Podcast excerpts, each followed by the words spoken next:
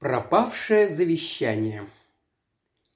Проблема, которую нас попросила решить мисс Марш, явилась приятным разнообразием на фоне всех тех дел, которыми обычно занимался Пуаро. Все началось с короткого делового письма, написанного женским почерком. Дама просила Пуаро назначить ей время. Тот согласился принять ее на следующее утро в 11 часов. Она явилась минута в минуту, Высокая, приятная, молодая особа, просто, но аккуратно одетая, деловитая и уверенная в себе. Словом, тот самый тип молодой женщины, которая непременно пробьется в жизни. Откровенно говоря, я не принадлежу к почитателям так называемых современных женщин, и хотя наша посетительница выглядела довольно привлекательно, было в ней нечто такое, что подспудно настораживало меня – «Дело, которое привело меня к вам, месье Пуаро, весьма необычного характера», – начала она, усаживаясь на стул, который предложил ей маленький бельгиец. «Давайте я лучше начну с самого начала, чтобы вам было понятно, о чем идет речь». «Прошу вас, мадемуазель». «Я сирота. Мой отец и его брат были сыновьями мелкого фермера в Девоншире. Ферма их была бедная, и в конце концов старший из двух братьев, Эндрю, уехал в Австралию. Там счастье ему улыбнулось. Он занялся спекуляцией земельными участками и довольно успешно, потому что очень скоро стал весьма состоятельным человеком. Младший брат Роджер, мой отец, увы, не имел ни малейшего призвания к сельскому хозяйству. С большим трудом ему удалось получить кое-какое образование, и в конце концов он устроился клерком в небольшую фирму. Невеста его была не намного богаче его – Матушка моя была дочерью бедного артиста. Отец мой умер, когда мне было всего десять лет. Мать ненадолго пережила его, мне не исполнилось еще и четырнадцати, как она последовала за ним. Единственным оставшимся в живых родственником был дядюшка Эндрю, не так давно вернувшийся домой из Австралии и купивший крохотное поместье Крэптри Мэннер в своем родном графстве Девоншир. Он был чрезвычайно добр к осиротевшей дочери своего брата, часто приглашал меня погостить у него и вообще обращался со мной так, словно я была ему не племянницей, а родной дочерью. Крэптри Мэннер, несмотря на свое название, всего лишь старая запущенная ферма. Любовь к земле у дядюшки в крови, поэтому он с головой ушел во всякие сельскохозяйственные эксперименты по повышению плодородия почвы и тому подобные дела.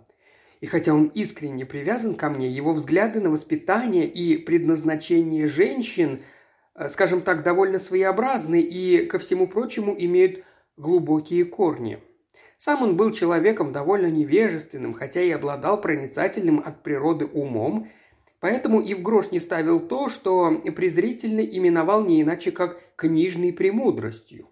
И к тому же был абсолютно уверен, что женщине образование вообще ни к чему – по его мнению, девушка должна уметь вести хозяйство, стирать, убирать, готовить, а что до книг, то это вообще не ее ума дело. К моему величайшему сожалению и досаде он и меня старался растить согласно этим своим принципам. Я взбунтовалась. Видите ли, месье Пуаро, мне всегда казалось, что голова у меня неплохо работает, а вот к хозяйству нет ни тяги, ни способностей. Дядюшка и я вечно ругались по этому поводу, ведь мы, хотя и искренне любили друг друга, оба были на редкость упрямы и норовили настоять на своем. Мне повезло. Я добилась стипендии, рассчитывала получить образование и крепко стоять на собственных ногах. Короче, гром грянул, когда я уже собиралась ехать в Чиртон. У меня было немного денег, завещанных мне матерью, к тому же я была твердо намерена ни в коем случае не зарывать в землю те скромные таланты, которыми наградила меня природа. Напоследок у нас с дядей произошел долгий и тяжелый разговор. Надо отдать ему должное, он и не пытался лукавить со мной. Других родственников, кроме меня, у него не было. Следовательно, я была его единственной наследницей. Как я уже говорила, он нажил в Австралии крупное состояние и сейчас был достаточно богатым человеком. Короче, месье Пуаро, он поставил мне условия. Если я по-прежнему буду упорствовать в этих новомодных выдумках, то могу навсегда забыть о нем и о его деньгах. Я держала себя в руках и, как вы понимаете, упорно стояла на своем. «Я всегда буду нежно любить его», — сказала я, «но мне нравится жить своей собственной жизнью. На этом мы и расстались. «Слишком уж ты задираешь нос, девочка», – были его последние слова. «Конечно, я за свою жизнь не прочел и десятка книг, но в один прекрасный день мы с тобой еще потягаемся. Проверим, кто из нас умнее, и посмотрим, чья возьмет». Случилась наша размолвка девять лет назад. Время от времени я приезжала к нему на уикенд. Отношения у нас понемногу наладились, хотя я прекрасно понимала, что взгляды его не изменились ни на йоту. Правда, надо отдать ему должное, он больше ни слова не обронил по поводу полученного мною высшего образования. В последние годы здоровье его пошатнулось, и месяц назад он умер. Наконец я подхожу к цели моего сегодняшнего визита. Мой дядя оставил завещание, которое иначе как странным не назовешь. По его условиям, Крэптри Мэннер со всем, что в нем есть, переходит в мое пользование на год, считая со дня его смерти – и за это время его ученая племянница должна найти случай доказать, чего стоят ее мозги. Таковы его последние слова, записанные в завещании черным по белому. Через год, если его собственные мозги окажутся получше ее, дом со всем его содержимым переходит в собственность различных благотворительных учреждений. Немного несправедливо по отношению к вам, мадемуазель, учитывая, что вы его единственная кровная родственница, верно?» «Видите ли, я вообще-то так не думаю, ведь дядюшка Эндри, в конце концов, сразу меня предупредил, и все же я решила, вопреки его воле, сама пробивать себе дорогу в жизни. Так что, поскольку я отказалась выполнить его желание, он был вправе распорядиться своими деньгами по собственному усмотрению». «Скажите, завещание составлено адвокатом?» Нет, оно написано им самим на бланке и заверено одной супружеской парой. Эти люди жили вместе с дядей Эндрю. Муж прислуживал ему, а жена убирала и готовила. Есть ли возможность опротестовать завещание? Можете быть уверены, месье Пуаро, этого я делать не буду. Стало быть, вы рассматриваете это как некий вызов, брошенный вам дядей. Примерно так вы угадали. Что ж, «В этом что-то есть», – задумчиво пробормотал Пуаро. «Не сомневаюсь, тут кроется какой-то подвох. В этом старом фермерском доме ваш дядюшка спрятал либо крупную сумму денег, либо еще одно завещание подлинное и дал вам год, в течение которого вы должны обнаружить тайник. Ловко, так сказать, проверка ума и изобретательности». «Именно так, месье Пуаро. Снимаю перед вами шляпу.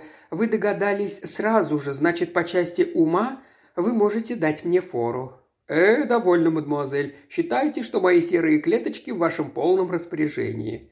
Вы уже пробовали искать?» «Нет, пока только бегло прошлась по дому». «Видите ли, месье Пуаро, зная дядю, я подозреваю, что дело это будет не из легких. Вы случайно не захватили с собой это завещание или хотя бы его копию?» Мисс Марш, покопавшись в сумочке, протянула ему бумагу. Быстро пробежав ее глазами, Пуаро задумчиво покивал. Составлено почти три года назад, датировано 25 марта, и время указано 11 утра. Очень любопытно. Сужает размах поисков. Теперь я уже почти не сомневаюсь, что где-то в доме спрятано еще одно завещание. И если оно составлено, скажем, на полчаса позже, это завещание станет недействительным. Ну что ж, мадемуазель, благодарю вас. То, что вы рассказали, действительно на редкость интересно. Буду счастлив и не пожалею никаких сил, чтобы вам помочь. И хотя дядюшка ваш, судя по всему, был человеком весьма незаурядным, но до Иркюля Пуаро ему далеко. Поистине, тщеславие Пуаро становится просто невыносимым. К счастью, сейчас я не занят – так что мы с Гастингсом сможем приехать в Крэптри Мэннер сегодня к вечеру. Это супружеская чета, что прислуживала вашему дяде. Они и сейчас живут там, верно? Да, их фамилия Бейкер. На следующее утро с позаранку мы приступили к поискам. В Крэптри Мэннер мы с Пуаро приехали накануне вечером. Мистер и миссис Бейкер, которых мисс Марш предупредила телеграммой, уже ждали нас. Это была приятная супружеская пара. Он, розовощекий и немного грубоватый, с виду напоминавший сохшееся от старости яблоко Пипин, и его жена, добродушная толстуха, обладавшая истинно деванширским хладнокровием и невозмутимостью. Уставшие от дорожной тряски в поезде и восьмимильной поездки от станции, мы едва дождались ужина, состоявшего из жареных цыплят, яблочного пирога и восхитительных деванширских сливок, и немедленно отправились в постель. И вот теперь, сидя за столом, в комнате, которая прежде служила гостиной и кабинетом покойному мистеру Маршу, мы, хорошо отдохнувшие, наслаждались плотным завтраком. Возле стола приткнулась конторка, заменявшая письменный стол. Она была доверху завалена документами, сложенными в аккуратные стопки. Огромное кожаное кресло, судя по всему, было любимым местом отдыха хозяина дома. Вдоль противоположной стены протянулась длинная кушетка, обитая вощенным ситцем. Тот же самый ситец со старинным рисунком покрывал и стулья. «Ну что ж, друг мой», — сказал Пуаро, отодвигаясь от стула и закуривая одну из своих крошечных сигарет. «Давайте попробуем составить план компании. Я уже успел обойти дом, но, по моему глубокому убеждению, ключ к разгадке следует искать где-то в этой комнате. А для начала, думаю, придется тщательно просмотреть все документы, что лежат у него на столе. Естественно, я надеюсь, что завещание спрятано где-то среди них. Но может статься, что какой-нибудь вполне невинный с виду документ может подсказать нам, где его искать. Но вначале надо кое-что выяснить. Лишняя информация нам не повредит. Прошу вас, попробуйте позвонить прислуге». Так я и сделал. Пока мы ждали, Пуаро, встав из-за стола, расхаживал по комнате, одобрительно поглядывая по сторонам. Аккуратнейший человек был этот покойный мистер Марш. Только посмотрите, в какие ровные стопки сложены все бумаги. Ключ к каждому ящику конторки снабжен ярлычком. Этот, к примеру, от китайского шкафчика, что висит на стене. Видите, какой в нем порядок в этом шкафчике? Ах, это радует мое сердце. Ничто здесь не оскорбляет глаз. Он вдруг замолк на полусловие, словно поперхнулся. Проследив за его взглядом, я заметил, что он прикован к ключу от конторки, к которому был привязан грязный измятый конверт. Нахмурившись, Пуаро извлек ключ из ящика.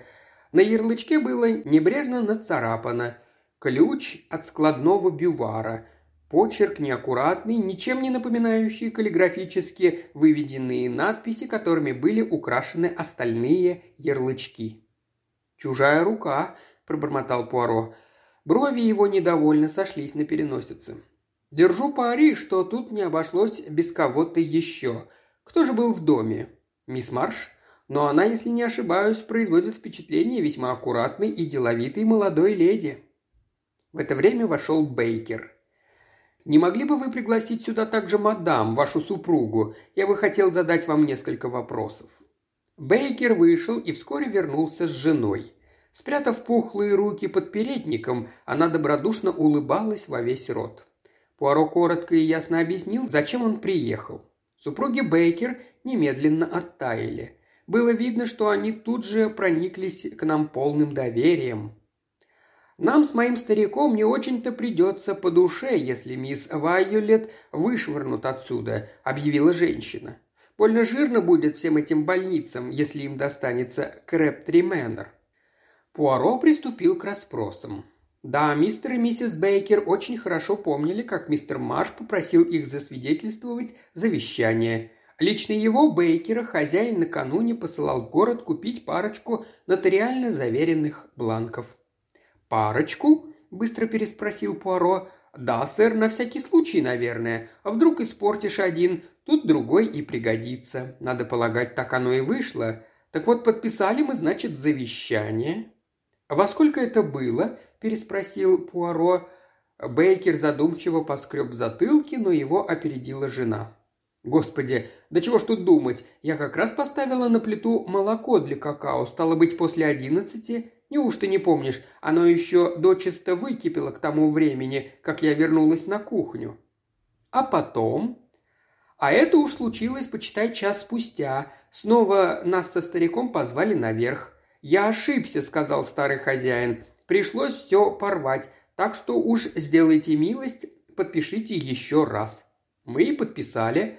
А после хозяин каждому из нас дал из рук в руки кругленькую сумму. Я, говорит, не оставлю вам ничего по завещанию, поэтому каждый год буду вручать вам столько же, пока не помру, значит.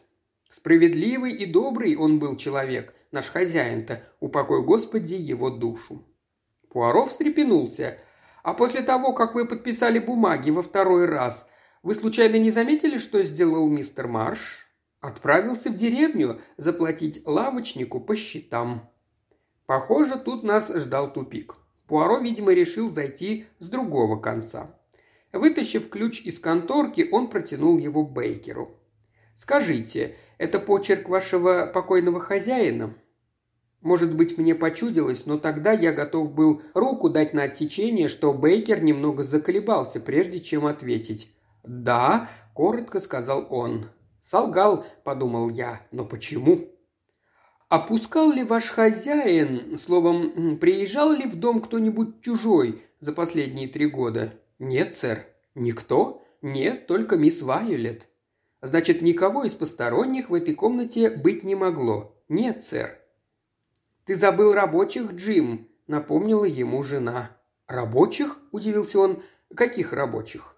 Женщина поспешила объяснить, что два с лишним года назад в дом вызвали рабочих, требовался кое-какой небольшой ремонт. Правда, она затруднялась сказать, что это был за ремонт. Какие-то небольшие переделки, твердила она. Похоже, миссис Бейкер была совершенно уверена, что все это лишь прихоть выжившего из ума старика-хозяина. Большую часть времени рабочие возились в кабинете, но что конкретно они делали, женщина не знала, поскольку хозяин не разрешал ни ей, ни ее супругу входить в комнату, пока все не было закончено. Сожалению, Бейкеры так и не смогли сказать, в какую строительную фирму обращался их хозяин, помнили только, что это где-то в Плимуте.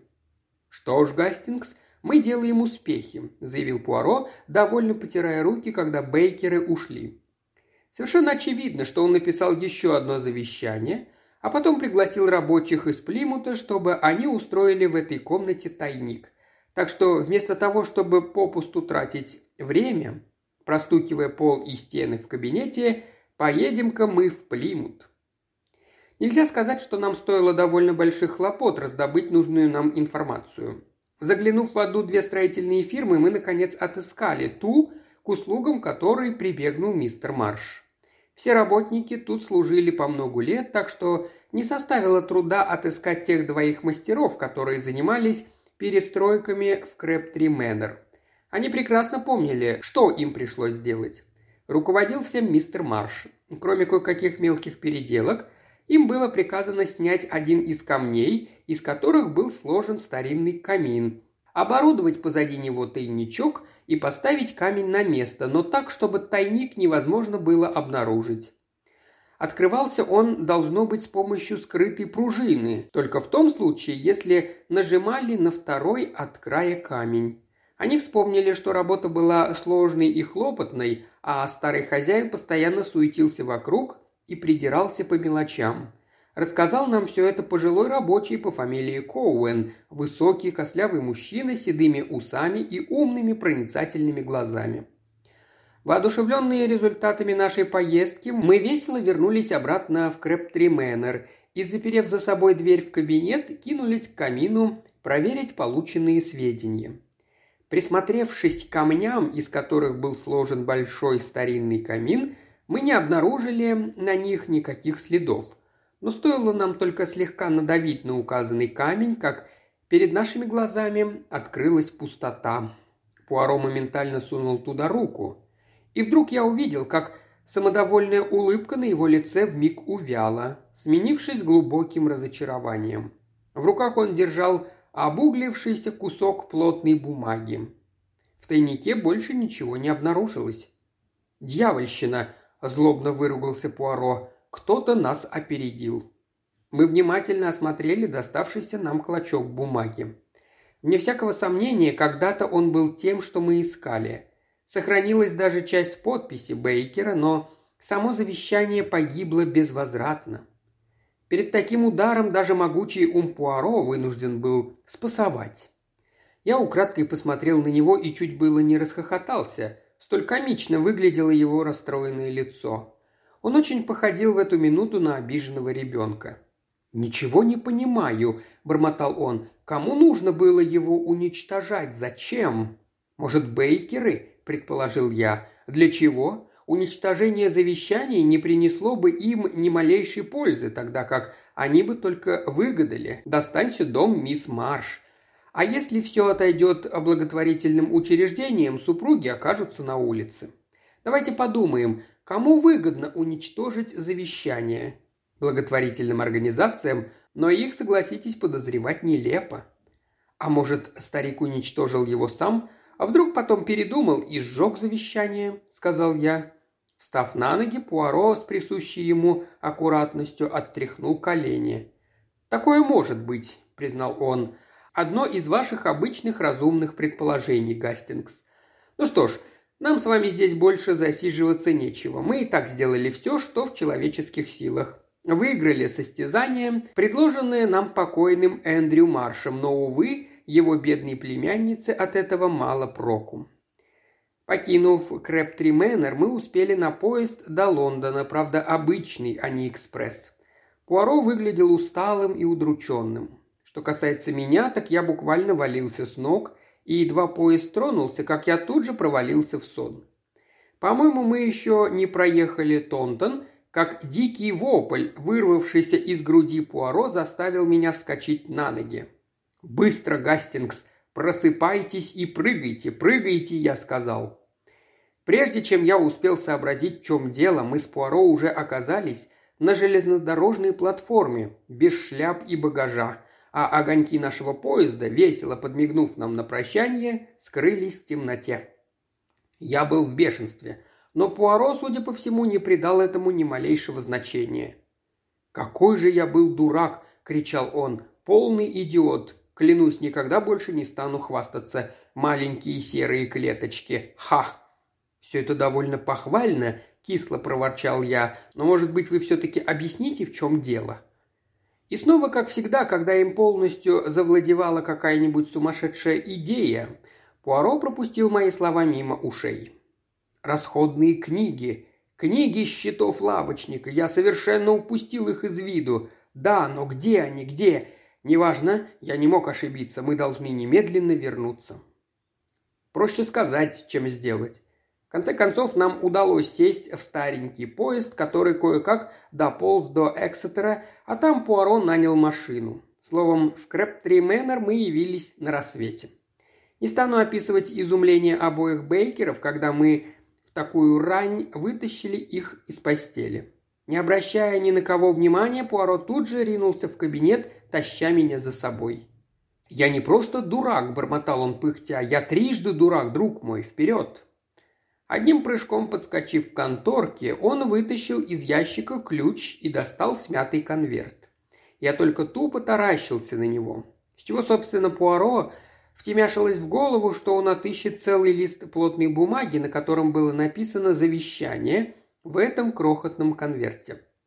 С осторожностью распечатав его, Пуаро расправил сгибы, положил бумагу на стол и разгладил ее. Потом разжег камин и поднес листок к огню чистой стороной. Через пару минут на смятой поверхности стали понемногу проступать буквы. «Смотрите, друг мой!» – торжествующе вскричал Пуаро. Я смотрел. Там было всего лишь несколько строк. Краткое завещание, по которому все имущество Эндрю Марша отходило его племяннице мисс Вайолет Марш. Оно было датировано 25 марта. Внизу указано время – 12.30. А еще ниже были подписи. Альберт Пайк, кондитер, и Джесси Пайк, его жена. «А оно действительно?» – с опаской спросил я. Насколько я знаю, никто не запрещает писать завещание симпатическими чернилами. Воля завещателя выражена совершенно ясно. К тому же составлено оно в пользу его племянницы, единственной его родственницы.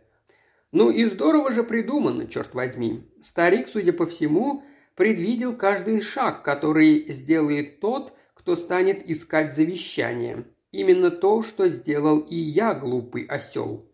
Он послал купить два листа гербовой бумаги, попросил слуг подписать оба, потом написал третье симпатическими чернилами на листе грязной бумаги. Под каким-то предлогом старый хитрец заставил кондитера и его жену поставить свои подписи под его собственный и запечатал конверт. Знаете, Гастингс, я как будто вижу, как он небрежно сует его в ящик, почти на виду, а сам тихонько хихикает в кулак. Если его племянница окажется под стать ему и разгадает эту загадку, стало быть, она правильно выбрала свою дорогу, и он с легким сердцем может оставить ей свой капитал. «Но она ведь не догадалась», – тихо пробормотал я. «Это не совсем справедливо, Пуаро. Старик-то оказался хитрее». «Нет-нет, Гастингс, вы просто видите все в неверном свете. Мисс Марш доказала свои деловые качества и все преимущества, которые имеет образованная женщина, когда тут же обратилась к нам и доверила мне решение проблемы. Всегда пользуйтесь помощью настоящего специалиста, друг мой. Нет, Гастингс, она блестяще доказала, что достойна этих денег. Интересно, в самом деле интересно, что подумал бы на нашем месте старый Эндрю Марш. Согласился бы он с Пуаро.